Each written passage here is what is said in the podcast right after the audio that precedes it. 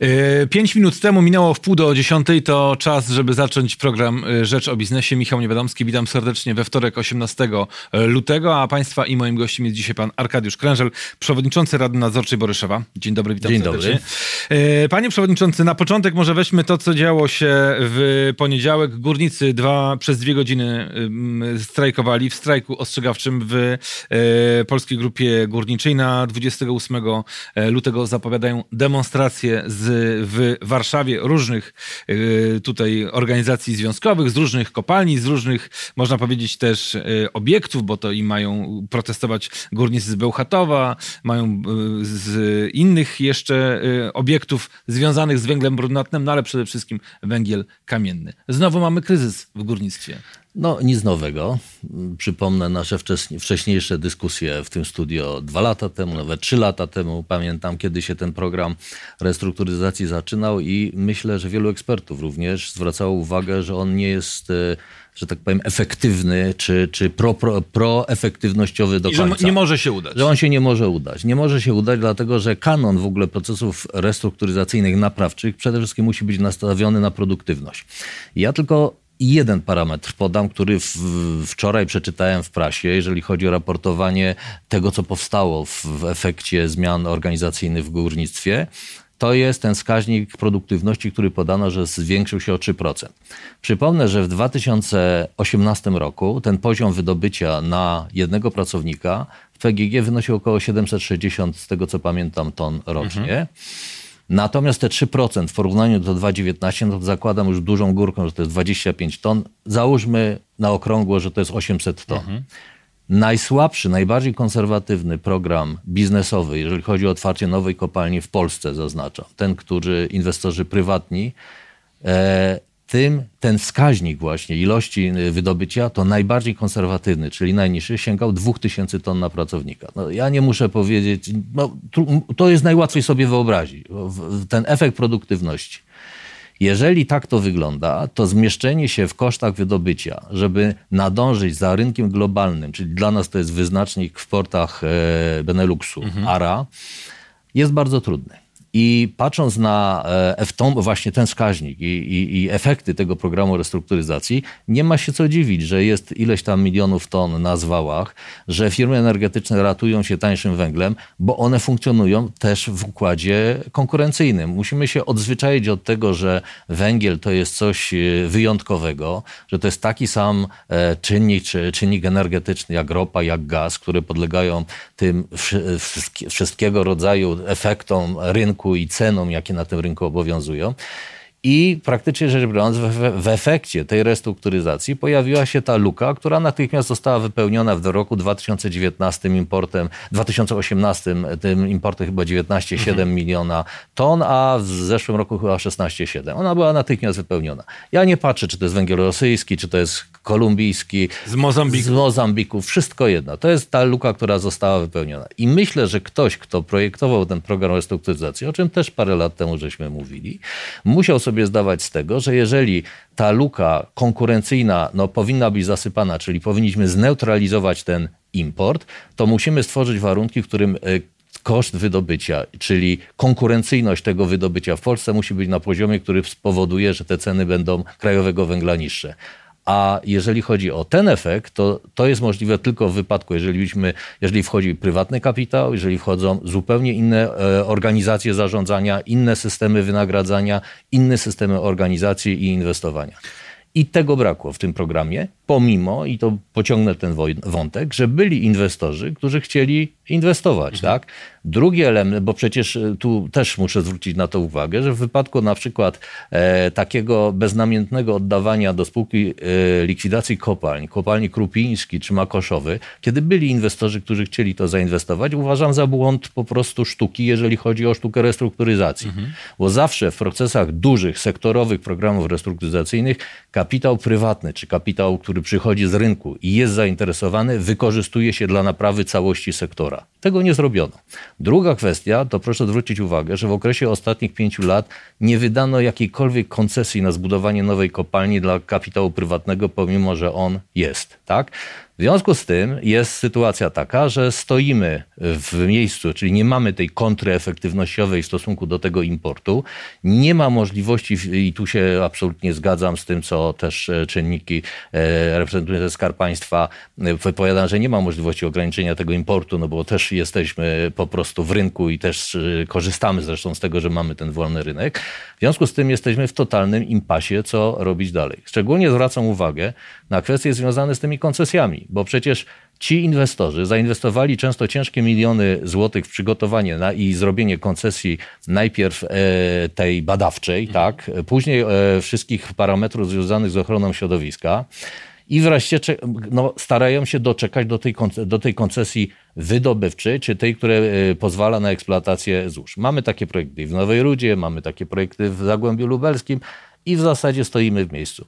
Ja już nie mówię o kwestiach takich, że to jest w rzeczywistości jakieś antidotum na ten import straszny, który nas tutaj zalewa, ale też zwracam uwagę na to, że Polska podpisała cały szereg tych porozumień międzynarodowych o ochronie inwestycji kapitałowych, prawda? W związku z tym konsekwencje płatności za e, no właśnie brak tej ochrony, za naruszenie tych umów międzynarodowych mogą być bardzo opłakane dla Skarbu Państwa. No ale muszę powiedzieć, że nie rozumiem po prostu tych procesów prowadzonych w taki sposób i ryzyk, które tutaj na Skarb Państwa są w tym wypadku jak gdyby cedowane. I jak spojrzymy na te wszystkie liczby, to za dobrze nie jest. Pan mówi o tym, że 2000 ton e, rocznie to jest taki konserwatywny, e, przyjęty wskaźnik dla wydobycia w tych polskich kopalniach. Powiedzmy, że 800, więc już samo to tak. mówi za siebie. No ale jak zobaczymy na ceny, porty ARA. Tam y, tona węgla około 170 zł, w Polsce około 250 zł. To to już nam robi gigantyczną e, e, różnicę i dlatego stąd się bierze przecież cały ten e, import. No i 14,5 miliona ton węgla w centralnym magazynie węglowym w Wielkopolsce, a do tego jeszcze żądania związków górniczych, żeby podwyższać jeszcze wynagrodzenie o 12%, czyli z jednej strony górnictwo nieefektywne, no bo to jest też taka kwestia, o której y, czasem gdzieś y, staram się napisać, że y, ten system, który jest u nas stworzony, jest idealnym systemem dla związków zawodowych. Bo z jednej strony, jeżeli górnicy chcą się do, do, domagać wyższych pieniędzy, a jak widzimy, ta efektywność rośnie bardzo powoli i daleko jej do tej normy, to naciskają na, na, na, na zarząd. Nie uzyskają y, niczego w zarządzie. Co robią? Jadą do Warszawy, idą do odpowiedniego ministra. Wchodzi polityka. I wchodzi polityka i polityka oczywiście rządzi. Mm. I taki jest tego efekt. No taki jest tego efekt. I wszędzie tam, gdzie polityka zaczynała dominować nad ekonomią, no wchodziliśmy w sferę kryzysu i problemów. Zresztą e, w momencie, kiedy te ceny energii energii i w ogóle nośników energetycznych rosną w tak e, dużym stopniu w Polsce, mówię w Polsce, nie mówię w całej Europie, mówię mhm. w Polsce, no to to rzutuje na wszystkie konsekwencje tego, łącznie z tą gigantyczną inflacją 4,4, niektórzy mówią, że nawet więcej, którą mamy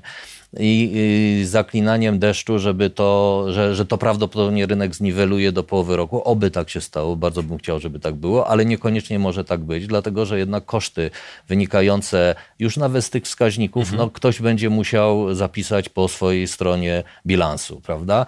I to nie jest proste. A żeby pokazać, jak to wygląda naokoło i jakie są zaniechania w zakresie tego typu kalkulacji, to ja sobie na e, okoliczność dzisiejszego, dzisiejszego, naszego spotkania zrobiłem porównanie takich samych firm mhm. Czechach i w Polsce, bo to jest najlepsze no tak. takie porównanie. Już nie patrzę na Niemcy, bo Niemcy są jednak dużo bardziej zaawansowaną gospodarką niż nasz.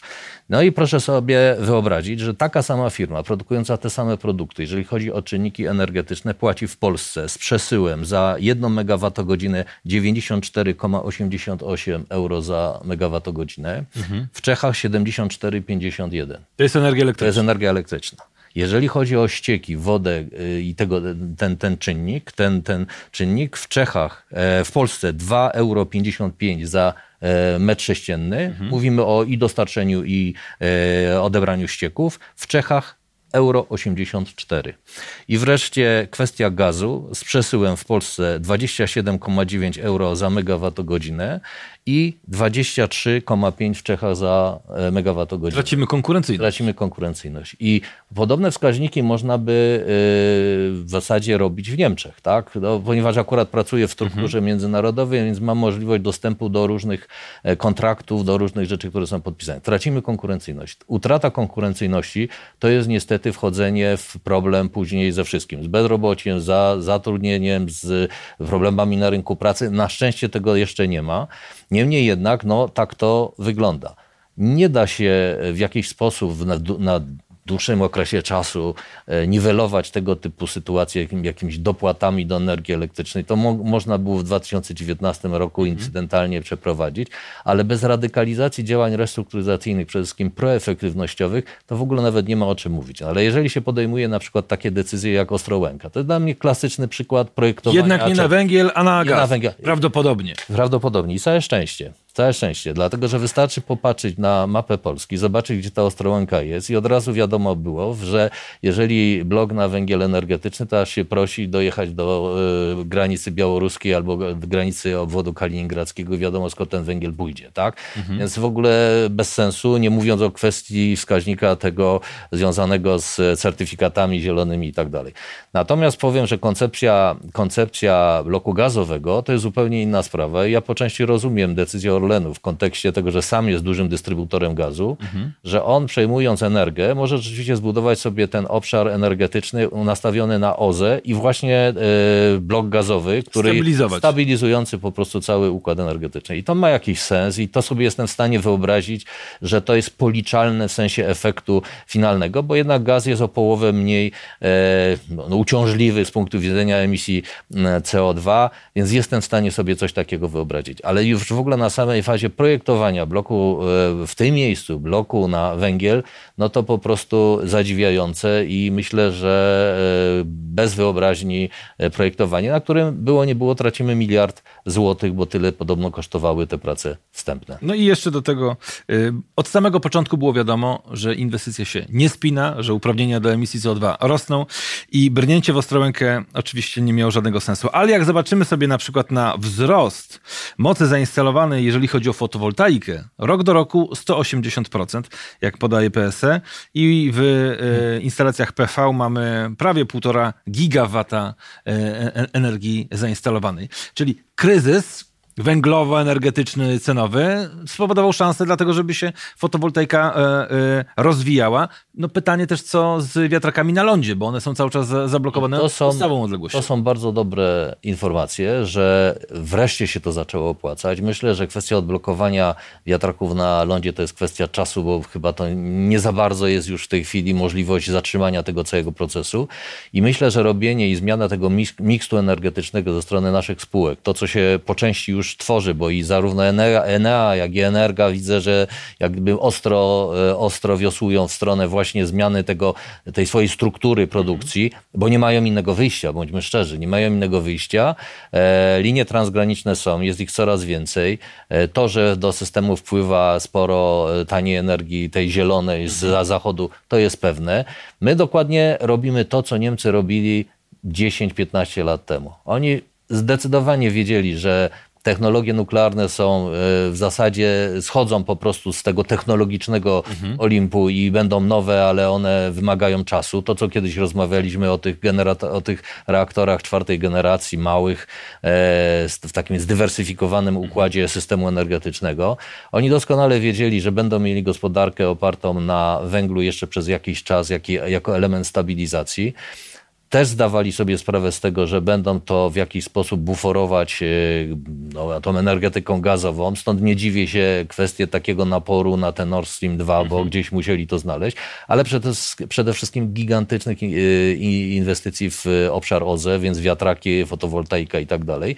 Jak pamiętam w zeszłym roku, jak dobrze wiało, to nawet w 100% byli w stanie e, pokryć swoje zapotrzebowanie. zapotrzebowanie, co trzeba powiedzieć szapoba, przewidzieli to chyba z 10 lat temu, konsekwentnie to realizowali I my dzisiaj jesteśmy w takim samym mniej więcej miejscu, jakim oni 10 lat temu startowali, jak gdyby w kierunku zmiany tego, tej struktury produkcji energii elektrycznej. I po prostu tak to wygląda. Wystarczyło tylko i wyłącznie kopiować pewne rzeczy, które są, e, że tak powiem, e, przemyślane, które, które tworzą warunki do tego, żeby ta cena energii była jednak porównywalna. A w tej chwili w Niemczech mamy 70 zł tańszą energię dla, dla, dla producenta, dla, dla przedsiębiorcy.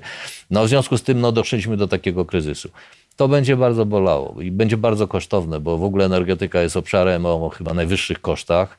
E, tu musi być no, naprawdę z jednej strony duża wrażliwość regulatora co do kwestii tego, jak to poprowadzić, ale niestety bez otwarcia się na e, kapitały prywatne, na zupełnie inne podejście do tej efektywności nie da się zrestrukturyzować ani polskiego górnictwa w takim modelu, jaki mhm. jest, ani energetyki, która niestety podlega też tym rygorom. Zresztą patrząc na utratę wartości nawet spółek energetycznych, które przypomnę miały być tymi blue chipami, które były zabezpieczeniem emerytalnym wielu Polaków. Wielu Polaków to wierzyło i inwestowało no to cóż oni mogą powiedzieć, szczególnie w e, układzie, w którym utrata wartości jest tak znaczna, właściwie e, no, takich poziomów wycen nie było chyba nigdy w historii, odkąd te no są na giełdzie. I teraz dochodzimy do, do generalnego punktu, czy naszą energetykę nie powinniśmy jednak opierać na małych, rozproszonych jednostkach? Bo mamy do czynienia w Polsce z myśleniem o energetyce w kontekście dużych obiektów. Kolejny Bełchatów. Jeżeli chcemy budować elektrownię atomową, no to ma być kolejna wielka e, inwestycja, która pochłonie i masę czasu, i masę pieniędzy. Hmm. I czy tu nie dochodzimy do takiego punktu, gdzie musimy sobie powiedzieć, OK, Musimy zmienić całkowicie nasze myślenie. Cały ten paradygmat musi być zmieniony, dlatego że w dotychczasowym układzie to się po prostu przestaje spinać. Tak jak 30 lat temu trzeba było odejść od gospodarki centralnie planowanej, tak być może teraz dochodzimy do takiego punktu, gdzie musimy sobie powiedzieć, węgiel musi szybciej uciec z naszego miksu energetycznego, bo on nam za bardzo ciąży. Widzimy, że duże bloki, nawet kozienice, o czym koledzy z wysokiego napięcia wczoraj pisali, są, te nowe kozienice są wypierane czasem przez hmm. instalacje OZE, które są coraz tańsze i tak już będzie. I, i zastanawiam się, czy cała dyskusja teraz na, na, na temat atom, atomu, czy to będzie z Japonii, czy to będzie ze Stanów, ewentualnie z Korei, czy z Francji, ma jakikolwiek sens, bo być może w tym Bełchatowie po prostu trzeba stawiać gigantyczne farmy fotowoltaiczne i, i, i wiatrowe, a nie myśleć o tym, żeby odkrywać złoczew, żeby tam ewentualnie stawiać e, energetykę jądrową, bo czymże będziemy ją chłodzić? Biorąc pod uwagę, że tam jest problem wody i rolnicy się będą buntować, tak jak w Gubinie, czy przy, przy nieopodal Gubina, protestują Czesi, bo mają po prostu problem z wodą. Oczywiście. Dzisiaj w ogóle mówienie o energetyce nuklearnej w wydaniu tym tradycyjnym, czyli o takich modelach opartych o tą technologię Westinghouse'a, właściwie o tym, co się w tej chwili e, buduje na świecie, to nie ma sensu. Znaczy, natomiast faktycznie te reaktory jądrowe czwartej generacji, te, które mogą służyć takiemu rozproszeniu tej mhm. energetyki, to ma sens. Tylko wszyscy mówią, że komercjalizacja tych technologii, taka autentyczna, która spowoduje, że koszt wybudowania tego będzie e, no, efektywny w sensie, że będzie przynosił zysk, to jest po 2030 roku, czyli mhm. mamy gdzieś dystans 10 lat, zanim nauczymy się wdrażać te technologie. Już nie mówię o takich ultra e, mocnych technologiach tych reaktorów e, termojądrowych, mhm. synteza deuteru, trytu, tego typu rzeczy, to, bo to już jest 2050 rok, czyli po w ogóle momencie, w którym pewnie e, paliwa węglowodorowe będą no, w, dużym, w dużej defensywie. Niemniej jednak to nie ma sensu. My musimy, bo węgla się tak szybko nie wykorzeni ani w Niemczech, ani w mhm. Polsce, mhm. dlatego że to jest jednak ta bariera e, stabilizacyjna systemu energetycznego, który musi być. Tak? Zwiększenie oczywiście ilości gazu e, czy energetyki gazowej no, ułatwia e, tą mhm. sprawę, dlatego że czas włączenia bloku gazowego a bloku węglowego. węglowego to są dwa zupełnie różne czasy. To jest jednak na korzyść bloku gazowego dużo, dużo szybciej. W związku z tym to się też niezwykle liczy i w koszcie eksploatacji. Więc wydaje mi się, że my będziemy mieli przez najbliższych przynajmniej 20 lat taki miks jak gdyby tego układu węglowo-gazowego z powolnym wypieraniem węgla, ale przede wszystkim gigantycznej skali OZE, która faktycznie może stać się, no tak jak w Niemczech, stała się dużym elementem stabilizującym przede wszystkim ceny tej energii i pozwalającej na to, że konkurencyjność e, generalnie całej gospodarki czy przedsiębiorców nie będzie w jakiś sposób tym kanałem, jak no, ograniczana. I tak musimy to podpisać. Styczeń, luty, 18 y, lutego 2020. Będziemy się do tego oczywiście odnosić. Arkadiusz Krężel, przewodniczący Rady Nadzorczej Boryszewa. Bardzo dziękuję za Dziękuję wizytę. w bardzo. bardzo dziękuję za rozmowę i to wszystko dzisiaj w programie Rzecz o Biznesie. Michał Niewiadomski, dziękuję i do zobaczenia.